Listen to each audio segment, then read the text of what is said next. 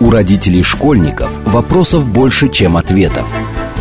Помочь разобраться в их проблемах берутся эксперты онлайн-издания об образовании «Мел». Радиошкола «Большой разговор». Программа предназначена для лиц старше 16 лет. Добрый день, в эфире радиошкола. Это совместный проект радиостанции «Говорит Москва» интернет-издание об образовании и воспитании детей «Мел». У микрофона сегодня я, главный редактор «Мела» Надя Попудогла. И у меня близкая мне, как выпускнику исторического факультета, до того, как э, я стала главным редактором, у меня была, был такой период в жизни, тема «Как не скучно учить историю современных детей». И разговаривать мы будем с Артемием Доновским, археологом, руководителем археологической школы в Царицыне. Добрый день, Артемий. Здравствуйте. А, и мне кажется, вас можно поздравить, потому что археологическая школа как раз вот только-только начинает свою работу, и вы тоже вместе с ней, насколько я понимаю, все так ведь, да? Э, поздравлять надо будет, когда мы ее успешно завершим. Ну, а кстати, а да, это важная началась, ремарка. Да, пока она еще не началась, я знаю, что пока один человек точно записался на нее, а больше ничего не знаю. Так. Но я надеюсь, что, конечно, она начнется в полном таком составе, будет куча народу. Ну и первый вопрос вот для меня, опять же, как для выпускника исторического факультета, как для родителя и как для человека, который работает уже достаточно давно в медиа про образование, э, важен, да, вопрос, для кого эта школа и зачем, что самое главное, зачем она нужна, какая цель у всего этого? Она нужна, потому что э, то, что я буду рассказывать в ней детям, и то, что мы будем вместе с ними делать, они не будут делать где-то еще, э, скорее всего, большинство этих детей. Э, и это при этом им в жизни каким-то образом может пригодиться. Дело в том, что археологическая школа — это не какой-то зубрежка э, того, чего, чему вас могли учить на первом курсе исторического факультета в курсе обязательном по археологии, а это такой окружающий мир глазами археолога. Это подход к обычным вещам и к известным процессам с немножко нестандартной для школьного образования точки зрения. И в чем эта нестандартность? Ну, в том, что э, когда мы говорим об исторических процессах, мы уделяем большое внимание э, материальной культуре их. То есть мы говорим о вещах, о постройках, о следах, которые остаются видимыми после того, как какой-то исторический процесс прошел. Ну или в ходе его эти следы могут образовываться.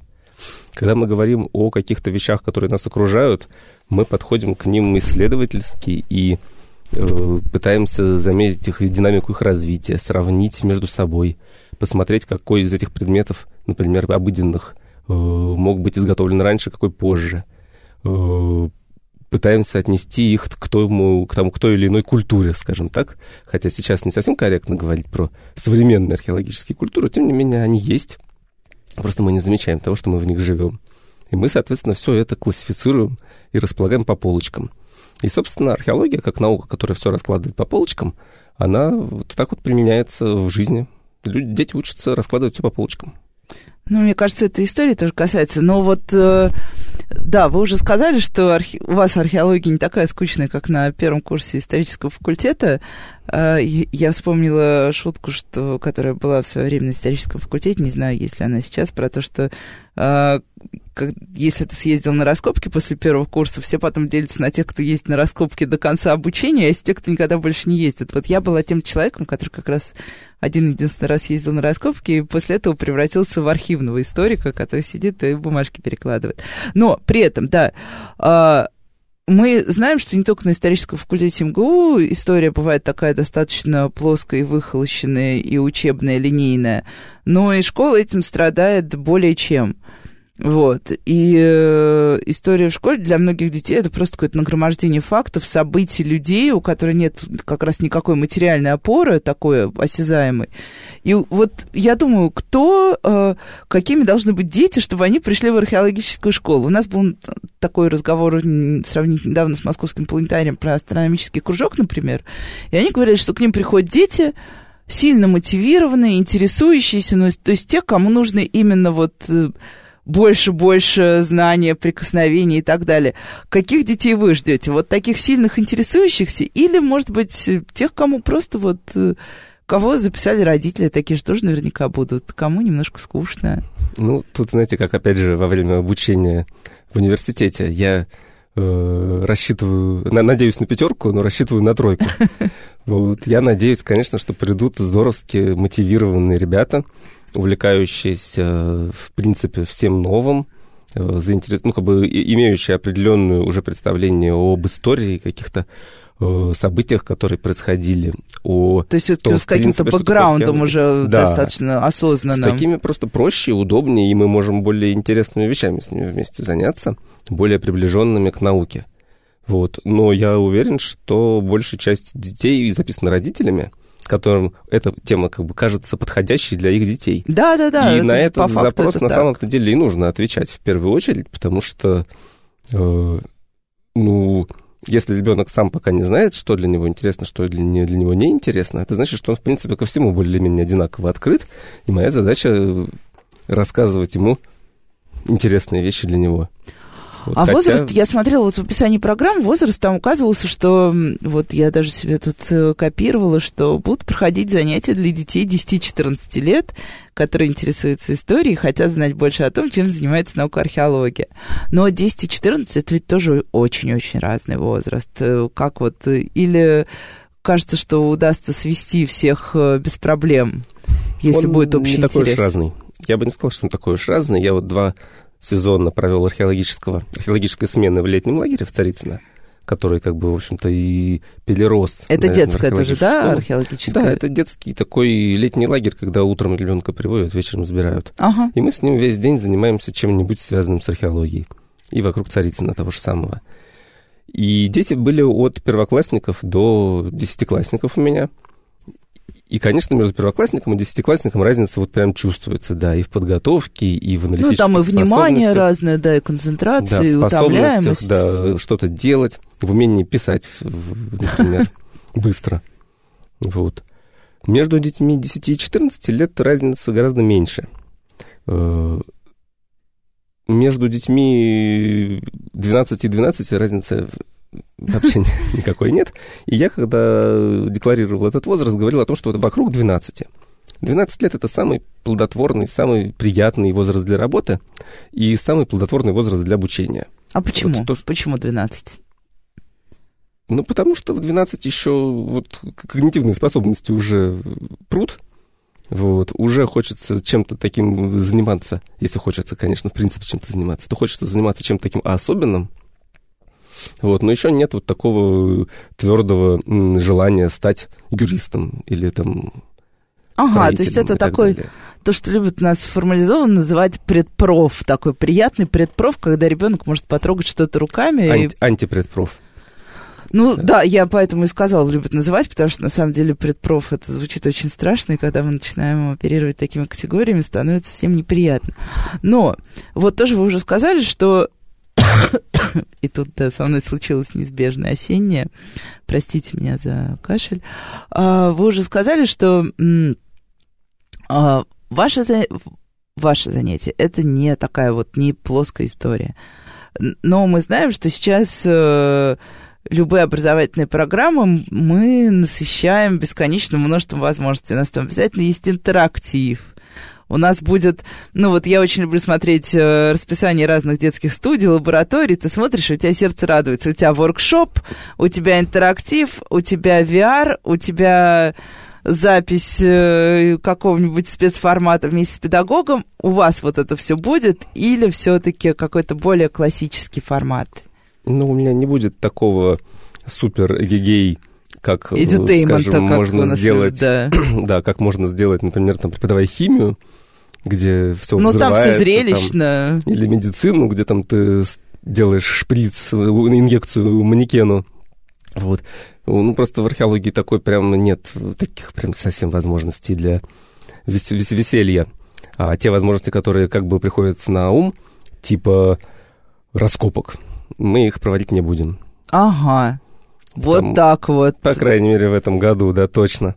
Вот, и что же вы будете археология делать? наука регламентированная, все ее вот эти э, шоу в виде археологических полевых исследований, они должны э, проходить в соответствии с законодательством. Вот так они, к ним нельзя вот так просто взять и подступиться. Вот. А и имитировать? Нас... Имитировать это неинтересно, всем понятно, что это имитация. Но мы будем имитировать, скорее всего, некоторые методы кабинетной работы. Они просто не такие э, бросающиеся в глаза, может быть, не, не похожи на шоу. Вот. Но, тем не менее, у нас, для, у нас работа мозга, в первую очередь. И если будет позволять погода, мы будем ходить и смотреть на то, что нам может Что не надо раскапывать, но можно природа увидеть. и окружающая среда. Да, потому что в Царицыно есть на что посмотреть, есть что потрогать, не ломая. И мы обо всем этом поговорим обязательно. И поговорим, посмотрим. Ну, из каких-то таких прям интерактивных штук я заготовил пару пока что не прям отработанных э, домашних заготовок, но что-то уже и отработано в некоторые изготовления инструментария какого-нибудь. Угу. Угу. Вот какие-то э, работы с материалом, если нам фонды согласны будут предоставить что-нибудь, мы обязательно в этом покопаемся. И тут у меня будет продолжение на вопрос моего про зачем. А, если честно, тоже, возможно, я сейчас не очень ловко как скажу, но всегда считала, что на историческом факультете в том числе, что археологией занимаются те, кто прям это люди-энтузиасты. То есть э, в археологии идут именно люди, увлеченные своим делом. Ну, потому что сложно себе представить археологию в списке перечня профессий будущего. У нас сейчас вот есть атласы новых профессий, списки новых профессий. Можно быть кем угодно, оператором вертикальных теплиц, э, оператором больших данных. Э, историки в целом, археологи в частности, там что-то я не замечала, какой-то такой яркой репрезентации. Откуда у детей вообще вот сейчас берется к этому интерес? Как, или, или он не берется, его приходится пробуждать? Вот на опыте, например, предыдущем вашем, вот этих вот летних э, смен. Пробуждать его дело опасное. А берется он из э, тех же источников, что брался в мое время, когда я ребенком захотел стать археологом книжки, родители, среда окружающая, то есть вот как бы тот коллектив взрослых и, скажем, людей постарше, которые тебя окружают. Если в них, в принципе, есть э, некий, ну, вот в этой среде у тебя есть пиетет к науке, например, уважение к истории, есть много книжек по истории, есть какая-то э, какая-то информация, в принципе, о том, Э, какой наукой можно заниматься, с, подходя к ней вот с исторической точки зрения, то археология всплывает так или иначе. Она э, оказывается притягательной, и довольно много детей хочет вот, э, к этому попробовать. и попробовать, да. В современных условиях есть, например, какие-то такие, то, что в школах делают, или в некоторых организациях, которые занимаются каким-то там досугом детским, или там, не знаю, в магазинах, где продаются наборы юного археолога, есть, в принципе, такая притягательная тоже э, тема каких-то имитаций, каких-то раскопочек, где можно взять какой-нибудь мастерочек, поковырять и что-нибудь найти. И так тоже формируется такой положительный романтический образ археолога-первооткрывателя. Вот. Моя задача в том, чтобы этот романтический образ разрушить у тех детей, так. которые, соответственно, пока что еще колеблются, насколько он хороший, этот образ и показать им, что это на самом деле, как это на самом деле выглядит, зачем это нужно, если вы археологом стать не хотите. И не хотите ли вы пять раз подумать, прежде чем археологом стать. То есть у меня нишевая школа археологическая, она не похожа на имеющиеся в Москве археологические кружки, которые готовят настоящих будущих археологов. То есть, не, то есть в Москве, оказывается, понятно, востребовано прям так, Москва открывается для меня с новой стороны. А, и тут вы немного предусхитили мой вопрос, да, потому что я как раз, э, когда смотрю на всякий рынок э, товаров для детей, образовательных товаров для детей игровых товаров образовательного свойства, я всегда покупаю как раз все наборы «Юный археолог» и 15 э, раз уже, они бывают разные, очень на рынке как раз есть с элементами VR уже, когда ты мало того, что а, что ты там находишь, лепишь, делаешь, э, разбиваешь, так ты еще и можешь посмотреть потом с помощью смартфона, где все это было на самом деле и как это выглядело.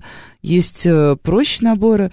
Вот э, как вам кажется, вот эта вся история, она игровая, в ней есть какой-то смысл именно как понимание профессии? Или, или нет. Ну вот вы скажете, что формируется романтический образ, окей, а, а понимание, значит, не формируется, или это не так? Ну это как в любой науке. Никогда никогда, ни, ни, никогда ничто, что, что формирует какой-либо романтический образ, на самом деле не приближает его к реальности. Ну, собственно, да, с врачами, например, тоже самое Кем история. ты не хочешь стать, у тебя всегда есть какая-то романтическая идея стать э, от археолога до врача, да, до преподавателя, школьного учителя или до, не знаю, юриста и бизнесмена.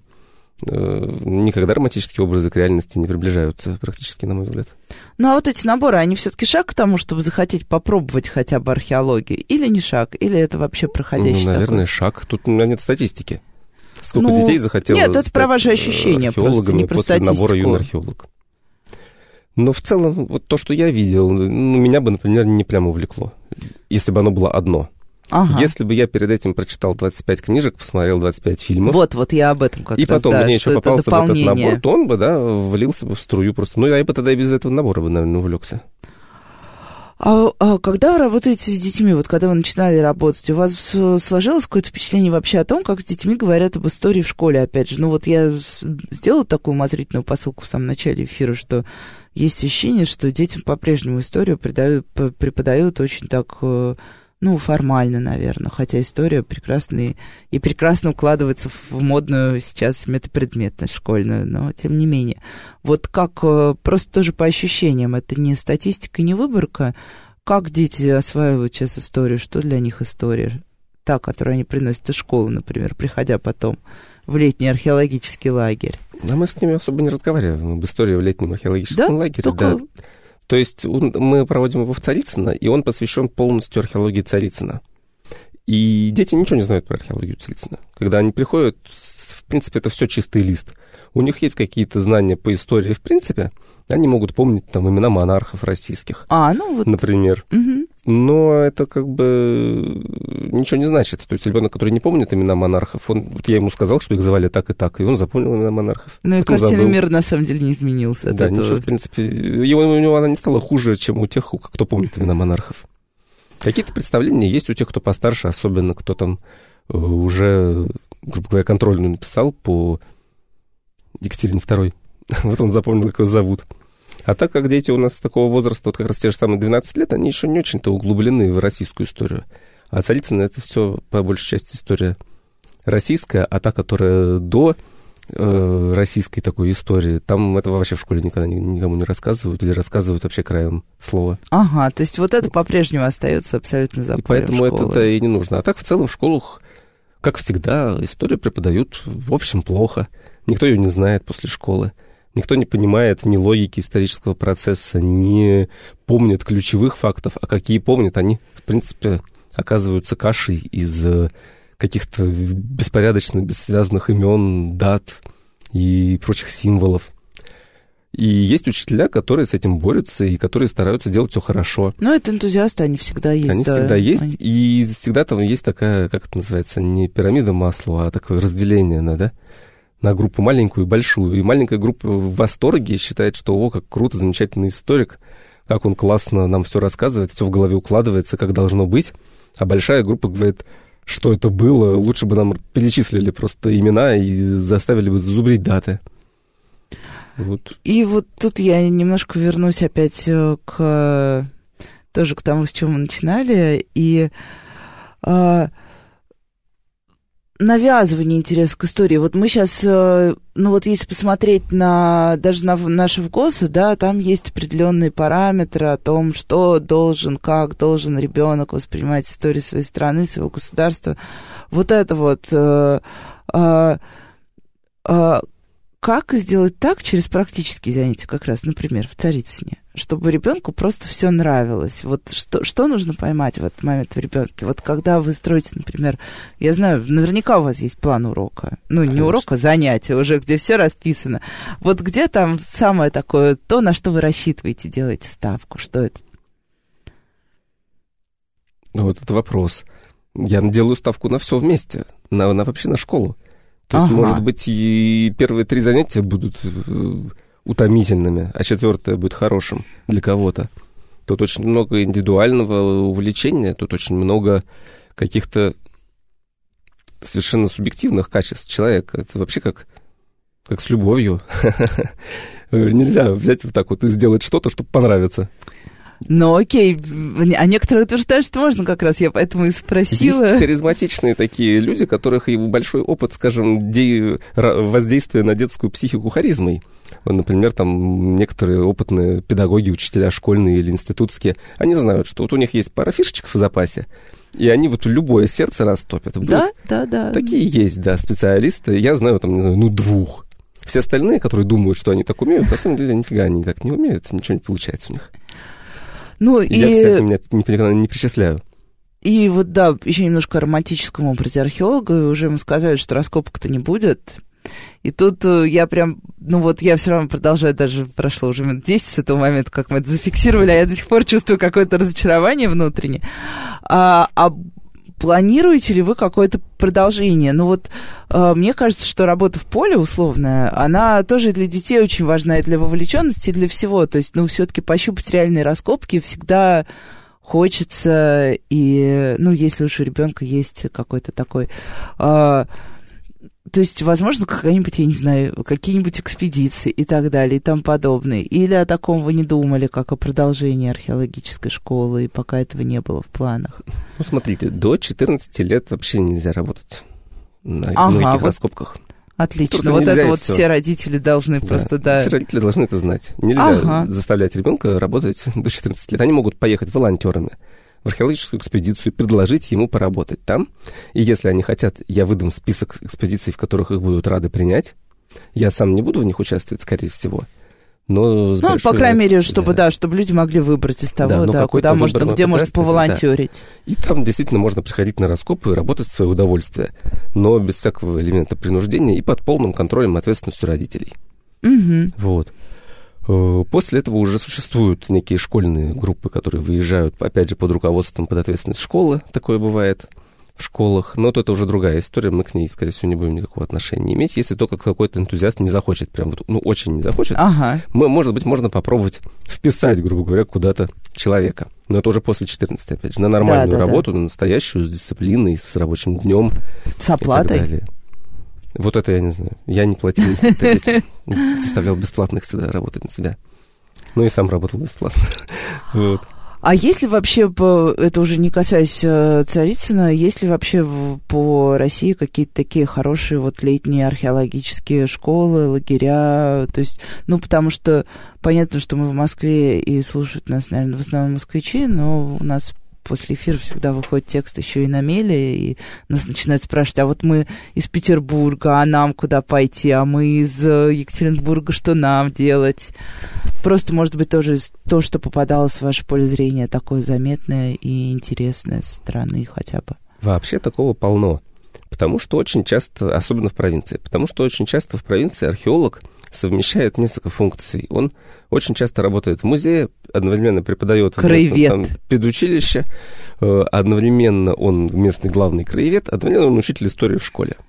И чтобы ему все это эффективно совмещать, он своих детей, школьников, студентов с большим удовольствием гонит работать в экспедиции, которую он э, возглавляет от музея, например. Потому что музеи имеют право заниматься археологическими mm-hmm. раскопками, школы не имеют. Так просто, по крайней мере. Вот. То есть э, в провинции очень часто такие истории всплывают. Но они всплывают, а потом они затухают.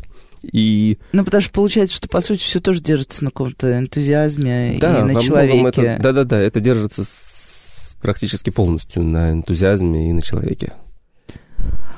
И, mm-hmm. и если бы кто-то вел такую статистику, что вот в таком-то районе, о, появился такой там учитель, который вот это ведет, а потом, о, в таком-то районе закрылся такой проект.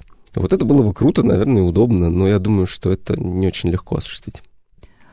Окей, э, сейчас мы прервемся на короткие новости и сразу после них продолжим говорить об истории, археологии, поговорим, наверное, еще и про Царицына немножко. Оставайтесь с нами, это Радиошкола. У родителей школьников вопросов больше, чем ответов. Помочь разобраться в их проблемах берутся эксперты онлайн-издания об образовании «Мел». Радиошкола «Большой разговор». Добрый день, в эфире снова радиошкола. Это совместный проект радиостанции «Говорит Москва» интернет-издание об образовании и воспитании детей «Мел». У микрофона сегодня я, Надя Попудогла, главный редактор «Мела». В гостях у меня Артемий Дановский, археолог, руководитель археологической школы в Царицыне, а, которая вот в октябре начинает работать и а, будет работать весь год, да, Артемий? Добрый день Ну, еще будет- раз. Добрый день. Она будет работать, пока э, дети не скажут, что пора заканчивать. Нада- Нам, нам надоело, мы уходим. Примерно так. Я думаю, что в, апреле, в конце апреля мы завершим, потому что у нас 20 занятий в этой школе будет в первый год. Ага. И 20 занятий должны как раз закончиться где-то в апреле. Там будем смотреть, как это будет сочетаться с разными каникулами и так далее. Все это пока график будет... Ну, график достаточно у нас вольный, то есть мы его с родителями и с детьми с самими будем согласовывать. Просто в мае уже не до археологических школ, к сожалению. Да, в мае одни сдают экзамены, а другие уезжают отдыхать, как мы знаем. А если поговорить, да, вот все-таки я обещала поговорить про ресурс Царицына, и, собственно, вы уже упомянули, что в Царицыне много есть что посмотреть. А, вот можно подробнее прям, вот так, Да, чтобы люди конечно. понимали всю мощь и силу, потому что а, я совсем недавно как раз разговаривала на эту тему с родителями, и оказалось, что родители, по большому счету, и не очень ориентируются в том, что там у нас есть внутри наших прекрасных музеев, парков, а, несмотря на всю невероятную просветительскую работу, которую ведут э, наши специально, э, специальные ведомства в этом направлении. Царицыно очень удачный э, объект с точки зрения археологии и обучения археологии. Дело в том, что это такой не очень-то сильно затронутый застройкой кусочек ландшафта, сохранившегося с э, давних пор, когда люди стали осваивать наш, наши края, наш бассейн Москвы-реки. И так уж получилось совершенно случайным образом, что в Царицыно есть памятники очень разных эпох. Такого в других участках Москвы в принципе нет. Все либо под застройкой, либо уничтожено, либо, либо вообще никогда не было. А в Царицыно есть э, хорошая эпоха бронзы, есть эпоха железа, есть ранние славяне, есть среднее, э, как бы часть, ну, Московское царство, есть 18 век, есть 19 век, есть 20 век. Вот, и 21 век тоже есть, но его мало кто считает архе... чем-то Археологическим, таким, да. да, чем-то таким имеющим отношение к археологии. Вот, то есть все периоды есть, при этом все эти э, памятники, они не, практически все, не многослойные, то есть не так, что вот у нас здесь было там, поселение эпохи бронзы, а вот на нем было поселение Да, эпохи да, да, железа, как а потом на это. нем было еще что-то, а потом на него построили новостройку только что. И все, и все исчезло. Нет, там все это раскидано в разных местах, там все это находится вот в, ну, в каком-то роде в нетронутом виде. Конечно, все это сильно было потрогано, но, тем не менее, для таких образовательных целей, когда я хочу рассказать детям там, о мысовом поселении, вот мыс, и на нем действительно есть поселение. Или я рассказываю про курганы, и вот курганы. Да, часть из них была снесена, а потом насыпана заново, но это, тем не менее, остались курганы. И они расположены так, как они и должны были быть. И чтобы одновременно были и такие мысы, и такие курганы, и такие разрушенные постройки, от которых остались только фундаменты, и такие постройки, э, которые сверху были, значит, перестроены в нечто другое, таких мест в Москве больше нет. Ага, то есть получается, что Царицына это вообще такая э, уникальная история. Да. Ну, конечно, человек, который ведет что-нибудь такое, например, в парке в Битцевском, он тоже может Да, да, да, там же есть э, сейчас тоже... раскинуть до пальца и рассказать уникальность Битцевского парка в плане археологии. Но и тогда у нас Царицыно. будет прекрасное археологическое соревнование. А, но получается так, что у нас же учебный год, он э, приходится такой не самый приятный сезон вообще.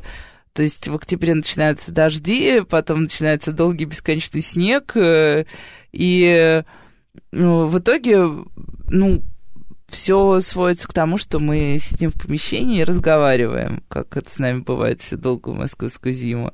А, вот программа, она сформирована с учетом того, что, да, много, много занятий будет достаточно локально, да, такие, и они будут... Конечно, программа археологической школы, она не про Царицыно, она вообще. Мгм, Она мгм. про археологию вообще. И хотя мы сходим обязательно несколько раз в парк Царицынский, посмотреть как раз на все-таки, Ну как да, на просто как вот вы это выглядит, рассказали, да. Вот, это на самом деле и под снегом прекрасно видно. Да к тому же, что может быть прекраснее, чем... Чем раскопать что-нибудь хотя бы из-под Чем снега. весело, да, погулять по снежку и скатиться с горочки, которых тоже э, там хватает. Вот. А так, конечно, у нас материал в первую очередь изобразительный будет. Возможно, мы сходим в музеи. То есть мы Ага. точно сходим в Царицынский музей, э, но, возможно, сходим еще куда-то, если это прям будет очень хорошо в тему. Тут я еще не могу пока гарантировать, что вот именно туда, именно тогда. Посмотрим, как будет развиваться дело. Ну, и следующий вопрос у меня будет немножко не про детей, уже немножко не про Царицына, а, наверное, возвращаясь к исторической науке, историческому образованию.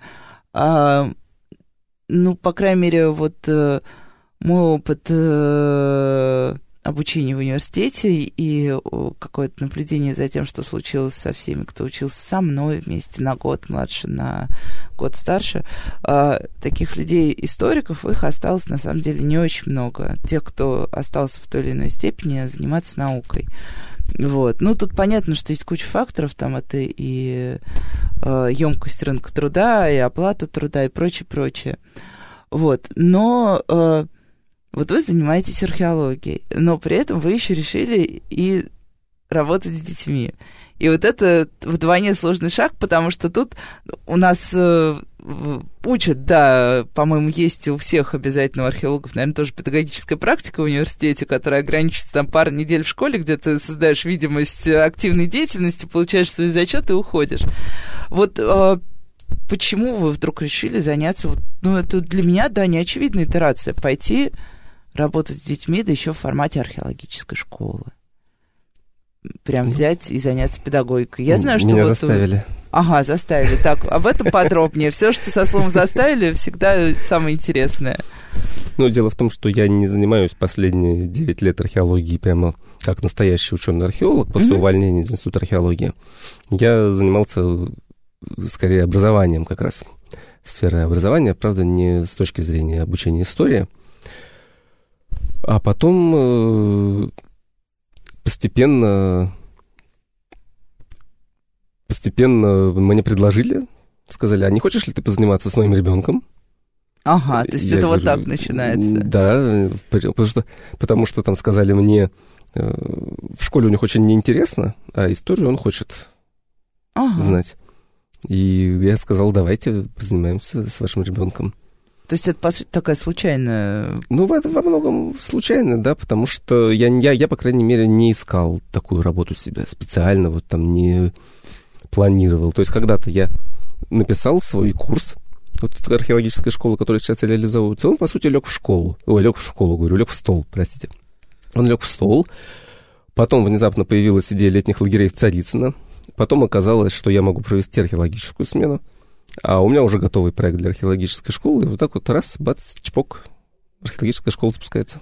И тут череда есть чудесных совпадений. Череда просто людей, которые, да, дали мне мотивирующих пинков. Это здорово, но вот работать. не страшно ра- э, работать с детьми, потому что вот мы э, очень много общаемся вместе с педагогами и постоянно слышим, ну, нет, есть педагоги, которые, естественно, нам ничего такого не говорят, но есть педагоги, которые говорят, что современные дети, и особенно вот этот возраст, с ними очень сложно работать. Почему сложно работать? Они все знают, ну, потому что у них есть Википедия под рукой, и они оспорят лю- любое твое утверждение через три секунды. Э, У них проблемы с вниманием, концентрацией. Если ты не будешь вот этим вот супер э, развлекателем, вовлекателем и так далее, ну, то есть человеком бомбой, который стоит постоянно там, химическим опытом бесконечным, вот этим увлекательным, то с детьми сложно и тяжело.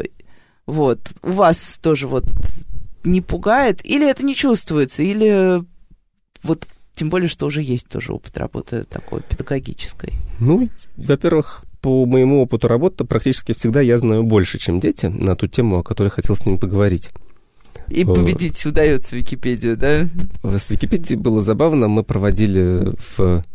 Когда это уже у меня все в голове перепуталось, весной, наверное, мы вели занятия с моим другом и коллегой Романом Шляхтиным, занятия для детей по истории и археологии Анатолийского полуострова, то есть того, на котором Турция сейчас. Это были такие очные занятия, дети были тоже совершенно разного, ну, возраста от 10 до 14 как раз. И мы хотели дать им и давали, собственно, задание по поиску информации.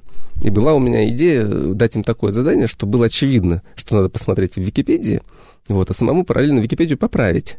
Ага. И написать там неправду. Это коварный на время, план. Да, на время написать неправду, а потом, соответственно, все это изменение откатить, вот, пользуясь своими навыками редактирования Википедии, э, и посмотреть, соответственно, что у них получится и как они в замешательство от этого придут.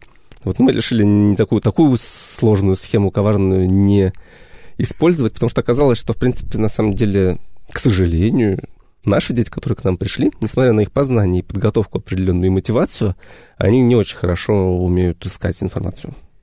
Да, и вот это, кстати, суп... это вот хорошо, что вы сказали, потому что это очень интересная вещь. Мы совсем недавно обсуждали тоже с коллегами, а, преподавателями вузовскими, а, потому что есть такое занятное, занятное утверждение, что современные дети супер хорошо ищут информацию и супер хорошо с ней работают. И мы, говоря об этом, каждый следующий говорил, да нет, во-первых, плохо ищут, а во-вторых, очень плохо работают, потому что найти-то да, но сравнить там три документа и найти, как бы, попытаться состыковать их между собой дети уже не могут. А, и это к тому, что мы очень часто говорим про медиаграмотность и то, как хорошо у нас все изменилось и как работают дети. Хорошо, ну а вот э, окей, если тайный план с Википедии не удался, и э, дети не так хорошо ищут информацию, детям вообще стоит давать задания, потому что вот есть еще один спор про такие вот э, э, сложные, ну, я не буду это называть домашние задания, а когда ты даешь ребенку задачу, которая чуть-чуть превосходит его возможности, но не сильно – и вот ребенок должен там копаться, делать, ну, вот то, что сейчас называется проектная деятельность. Мы сдадим проект. Вот в этих проектах, где жизни, стоит ли давать детям? Или им стоит давать э, побольше ощущений победы, чтобы у них было побольше мотивации? Ну, это от наших целей зависит. Если мы их хотим развлекать, то им надо побольше давать э, ощущение победы.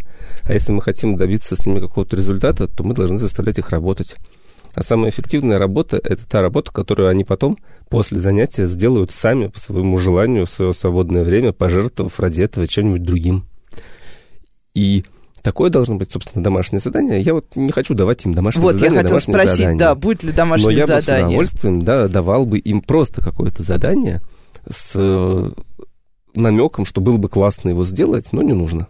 Не обязательно. Но все равно это или обсудим каким-то образом, или вообще это просто дополнит вам картину, но и без нее все более или менее нормально. Но если вам хочется, по-настоящему хочется, и если вы меня заставите рассказать вам, э, какое задание я вам приготовил, если вы обоснуете, обоснуете, что вам это действительно нужно, я так уж и быть, дам вам домашнее задание.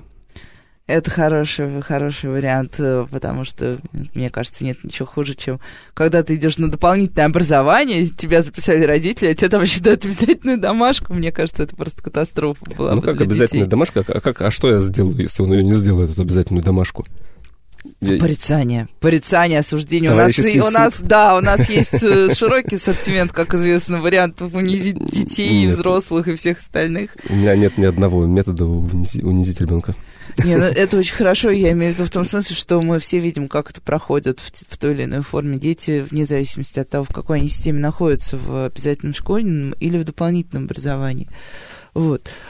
Ну, э, и, наверное, еще одна э, такая очень важная вещь про современных детей, что говорят, что да, ну вот современный ребенок, он э, визуальный ребенок археология в этом смысле, мне кажется, очень хорошо стыкуется с современными детьми, потому что археология тоже, в отличие от э, э, части истории, которая лежит в архивах, она более-менее визуальна, хотя бы там на э, изображениях или уже на конкретных артефактах. Вот.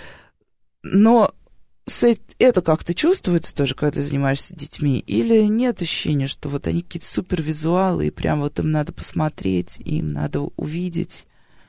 Нет, нет у меня такого ощущения. Вообще у меня есть ощущение, что дети вообще ничем не отличаются от тех детей, ага, как, как, какие были раньше. Я вот. просто делю всех, всех своих собеседников на тех, кто говорит, ах, дети нет, новые дети, и тех, кто говорит, да нет, дети у нас те же самые. Мне кажется, так, примерно такие же, да. У них есть несколько таких, э, ну, может быть, из того, что заметно, у них более сформирована такая мультизадачность.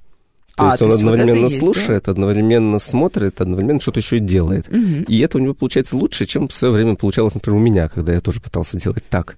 Потому что если я там читал под книжкой, под партой книжку, то я ничего не понимал, что мне учитель в это время говорит. А вот современный ребенок он может там посмотреть в телефон, да, что-то быстренько сделать, и при этом э, Не понять еще, да, не рассеяться, успеть понять, что я говорю. Но, с другой стороны, это может быть связано с тем, что я там глубоко и вдумчиво эту книжку читал, а ему там нужно быстро на пару сообщений в чатике ответить. И, соответственно, ну, нагрузка на мозг другая. Может быть, это с этим связано. Просто больше техники у него и для этого всего есть теперь. Записочки быстрее писать стало. А вот э, раз уж мы сказали, да, что мы смотрели книжку, они смотрят в смартфон, а, тоже странно было бы не спросить, а, а, см- телефон В, на занятиях. Ну, понятно, что у вас тоже вряд ли будет правило, сложили телефоны в коробочке и не пользуемся. Но мне многие педагоги, которые приходят, рассказывают о том, как они вообще используют телефон в своих занятиях, то есть делая его таким, ну, разумным и вполне себе контролируемым инструментом. Вот ну, там мы знаем, что есть куча приложений, там, например, по математике, это понятно, ну, но есть и более прикладные, есть приложения по астрономии, которые помогают, например, увидеть звездное небо, если ты вдруг в Москве, где звездное небо видно не так часто. Вот, у вас что-то как-то есть такой внедренный смартфон? Это будем смотреть по ситуации, потому что это может сильно дискриминировать кого-то. У кого-то хороший, Да, быстрый, да. свежий телефон с большим экраном, а у кого-то там, не знаю, старенький, э, тормозящий только для того, чтобы маме позвонить. Я не могу им давать одинаковые Ну задания. да, а кому-то, у кого-то еще используешь, кнопочный, потому что его лишили всех прочих опций. Ну, например, да. Хотя, в принципе, задание, типа, найти какую-то информацию быстренько с помощью телефона, это хорошее задание. Оно, вот, оно вполне в русле моей концепции преподавания археологии, скажем так. Но другое дело, что к этому надо тоже готовиться, этому тоже надо учить, потому что вот у нас был опыт попросить детей быстренько поискать информацию в смартфоне. Нет, н- ничего они быстренько не могут там найти. А вот так вот сесть и полчаса ждать, пока что-то там кто-то сделает, такого у нас не будет такой возможности. У нас более интенсивные занятия. Мгм. А интенсивность вот что, что, что? Прям вот э, быстро, быстро и много? Нет, я рассказываю, я спрашиваю. То есть интерактив Хорошо. постоянно есть такой, да, Это взаимодействие? метод, с- да. Э, Я бы не хотел читать им лекцию полуторачасовую. Я вот, да, все, все же этого боятся, особенно У в, меня в всегда истории. гораздо больше вопросов, чем ответов. А какого плана вопрос? Вот я... Я ребенок, я в, археологической школе. Так, ну Вокруг вот нас, правда, не царица, но все равно. Посмотрите, дети, на карту, где мы находимся. Покажите мне, пожалуйста. И как дети показывают, кстати? Какие-то показывают, какие-то, конечно, не показывают. Да? Какие-то не соображают. Ну, карта, на карте ничего не нарисовано, только контуры. Если они такие умные. Если они совсем простые, можно карту с названиями. Ага. Если они посложнее, можно какие-то названия убрать.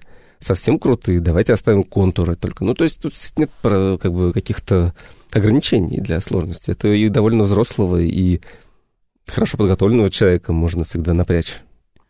Ну, вопросами. и тут э, я услышала слово сложности, и э, сложность и мотивация, ну, тоже мы чуть-чуть об этом уже сказали, сложность и мотивация же в образовании, они считаются, что связаны. Есть э, эффект сложных заданий, есть разные теории по тому, как работает сложность мотивации.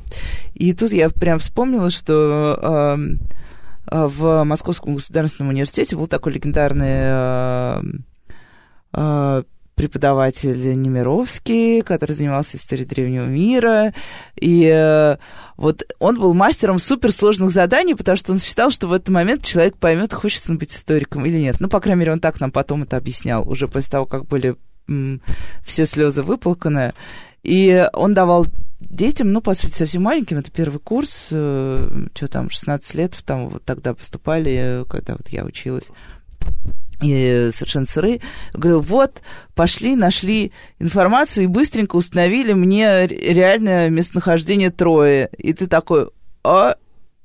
И ты даже не знал, что есть какие-то... Ну, вернее, ты слышал, слышал когда-то, что есть какие-то сомнения, где была на самом деле Троя, но тут тебе вдруг дают гигантскую задачу, и ты должен за месяц написать работу. Ты сидишь и понимаешь, что все.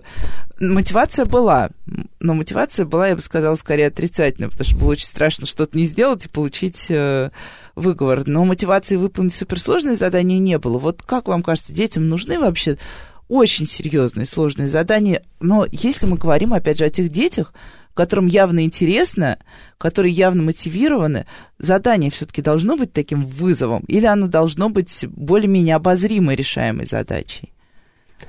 Потому что мы уже сказали, что хорошо, когда, да, ребенок идет в зону ближнего своего развития, то есть выполняет что-то, что он еще не может, но потенциально может. Э, но как здесь работает сложность? Стоит ли маленьким детям искать реальную трою? Ну, тут вопрос такой интересный, потому что для наш, наши дети, которые будут приходить ко мне на мои занятия, они находятся примерно посерединке между тем возрастом, в котором самое важное это зона ближайшего развития, э, между младшим возрастом, в котором задания должны в этой зоне находиться. Да. Обязательно, иначе просто это неэффективно и бессмысленно и между тем возрастом, э, на котором э, ставит свои бесчащные эксперименты, на мой взгляд, абсолютно великий преподаватель Александр Аркадьевич Немировский, которого, когда, вы говорили, когда я говорил о том, что есть там, я могу знать, знаю пару людей, которые своей харизмой берут а, любого, вот, вот это один из них, да, это Александр Аркадьевич. Так, да. Вот, на мой взгляд, выдающийся преподаватель. Э, Но человек, вогнавший в ужас, сколько вообще, сколько студентов? У него его задача время. была вогнать в ужас этих студентов. Представляете, если бы весь там 150-человечный поток пошел бы к нему на кафедру. Он выбирал самых таких вот, самых отъявленных, самых способных. Найти трое. Действительно, он ставил барьеры и если ты хочешь, то ты эти барьеры преодолеваешь. А если ты не хочешь, то и в любое другое место дорога открыта, зачет он поставит или экзамен примет без проблем. Как вы, может быть, помните, на экзаменах и на зачетах он был крайне лоялен всегда. Ну да, только он до зачетов и до экзаменов доживали, мне кажется, люди уже в таком состоянии. Да, это был замечательный курс молодого бойца, скажем так, вот, который прям показывал твою готовность на данный момент. Но это студенты. Ну да, да. И у него был такой подход, что если ты пришел учиться на исторический факультет, то в хвост и в гриву тебе надо дрючить, чтобы ты стал... Не, ну просто многие экстраполируют тот же метод и на детей школьного возраста. По крайней мере, если речь идет о подростках, а у вас все-таки уже появляются там и подростки немножко. Ну, потому что ну, да. 14 вполне себе 13, да и 12 те же самые. А мне нужен баланс. Но я буду ставить сложные задачи обязательно, Просто постараюсь так сделать, чтобы они не казались очень страшными или очень обязательными, потому что я не хочу никакого насилия над детьми учили ждать. Ну да, это... Им хватает проблем в жизни без моей археологической школы. Вот да, и э, интересно там мне еще такая история. Вот идет учебный год, э, я знаю, что это происходит со всеми допами, допами, прекрасное слово, а, что в сентябре начинает ходить много, потом все начинают болеть, потом у кого-то в школе большая нагрузка, кто-то потерял интерес, и, в общем, до... Ну, исключение из допа составляет только, мне кажется, музыкалка и художественная школа, но там потому что обучение устроено почти так же, как в обычной школе, и там сложно вырваться так и сойти с дистанции. Вот. А, такой ситуации, как вот, э, как вы думаете, как вы планируете, стоит как-то возвращать детей, которые от, от ну вот будут естественным образом каким-то от, отпадать, или, или это целиком и полностью выбор родителей ребенка, э, там, ну вот я вообще даже, для меня, для меня открытый вопрос, нужно ли спрашивать э, педагогу, почему вы перестали ходить. Хотя, с другой стороны, мне кажется, что особенно в дополнительном образовании обратная связь, почему человек к тебе не вернулся, ребенок или его родитель, она очень важна. Вот как, как ваше мнение? Тут нужна она все-таки, эта обратная связь? Ну, конечно, нужна обратная связь, потому что мне же важно, как я построил курс, что это стало неинтересным или ненужным. Если мне скажут, что ну просто мы переезжаем в Канаду, это одно дело. А если мне скажут, что, знаете, вы рассказываете то же самое, что учитель истории в школе, это другое дело. Обратная связь нужна. Другое дело, что я не хотел бы, конечно, обзванивать. А вы а на вот следующее да. занятие придете? А через одно придете? Ну, не придете. Это ваше, в общем-то, право, свобода выбора. Ну, то есть вы хотите просто, например, условно попросить сразу тех, кто будет уходить, оставлять какой-то фидбэк, да? Не знаю о форме, как это будет выглядеть. Вот как, как соберется кто-то уходить, я думаю, по обстоятельствам смотивируем. Может быть, это не я, а какой-нибудь сотрудник пиар-службы позвонит и спросит, почему он ушел. Может быть, это будет эффективнее. Ну, мне кажется, это отличный финал. Спасибо большое. С вами была Радиошкола. До встречи на следующей неделе.